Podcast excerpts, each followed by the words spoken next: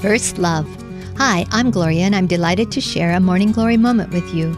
Love the Lord your God with all your heart, all your soul, and all your strength. Deuteronomy 6 5. Remember your first love and how amazing it is to simply walk with your God.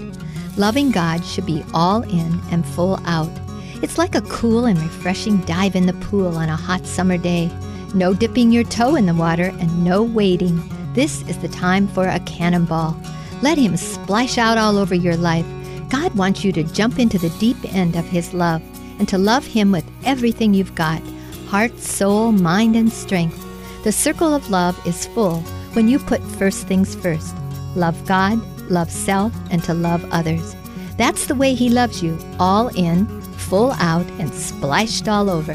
Morning Glory is brought to you by Martin Ace Hardware in Middlebury, celebrating 30 years in our community at the intersection of US 20 and State Road 13 in Middlebury.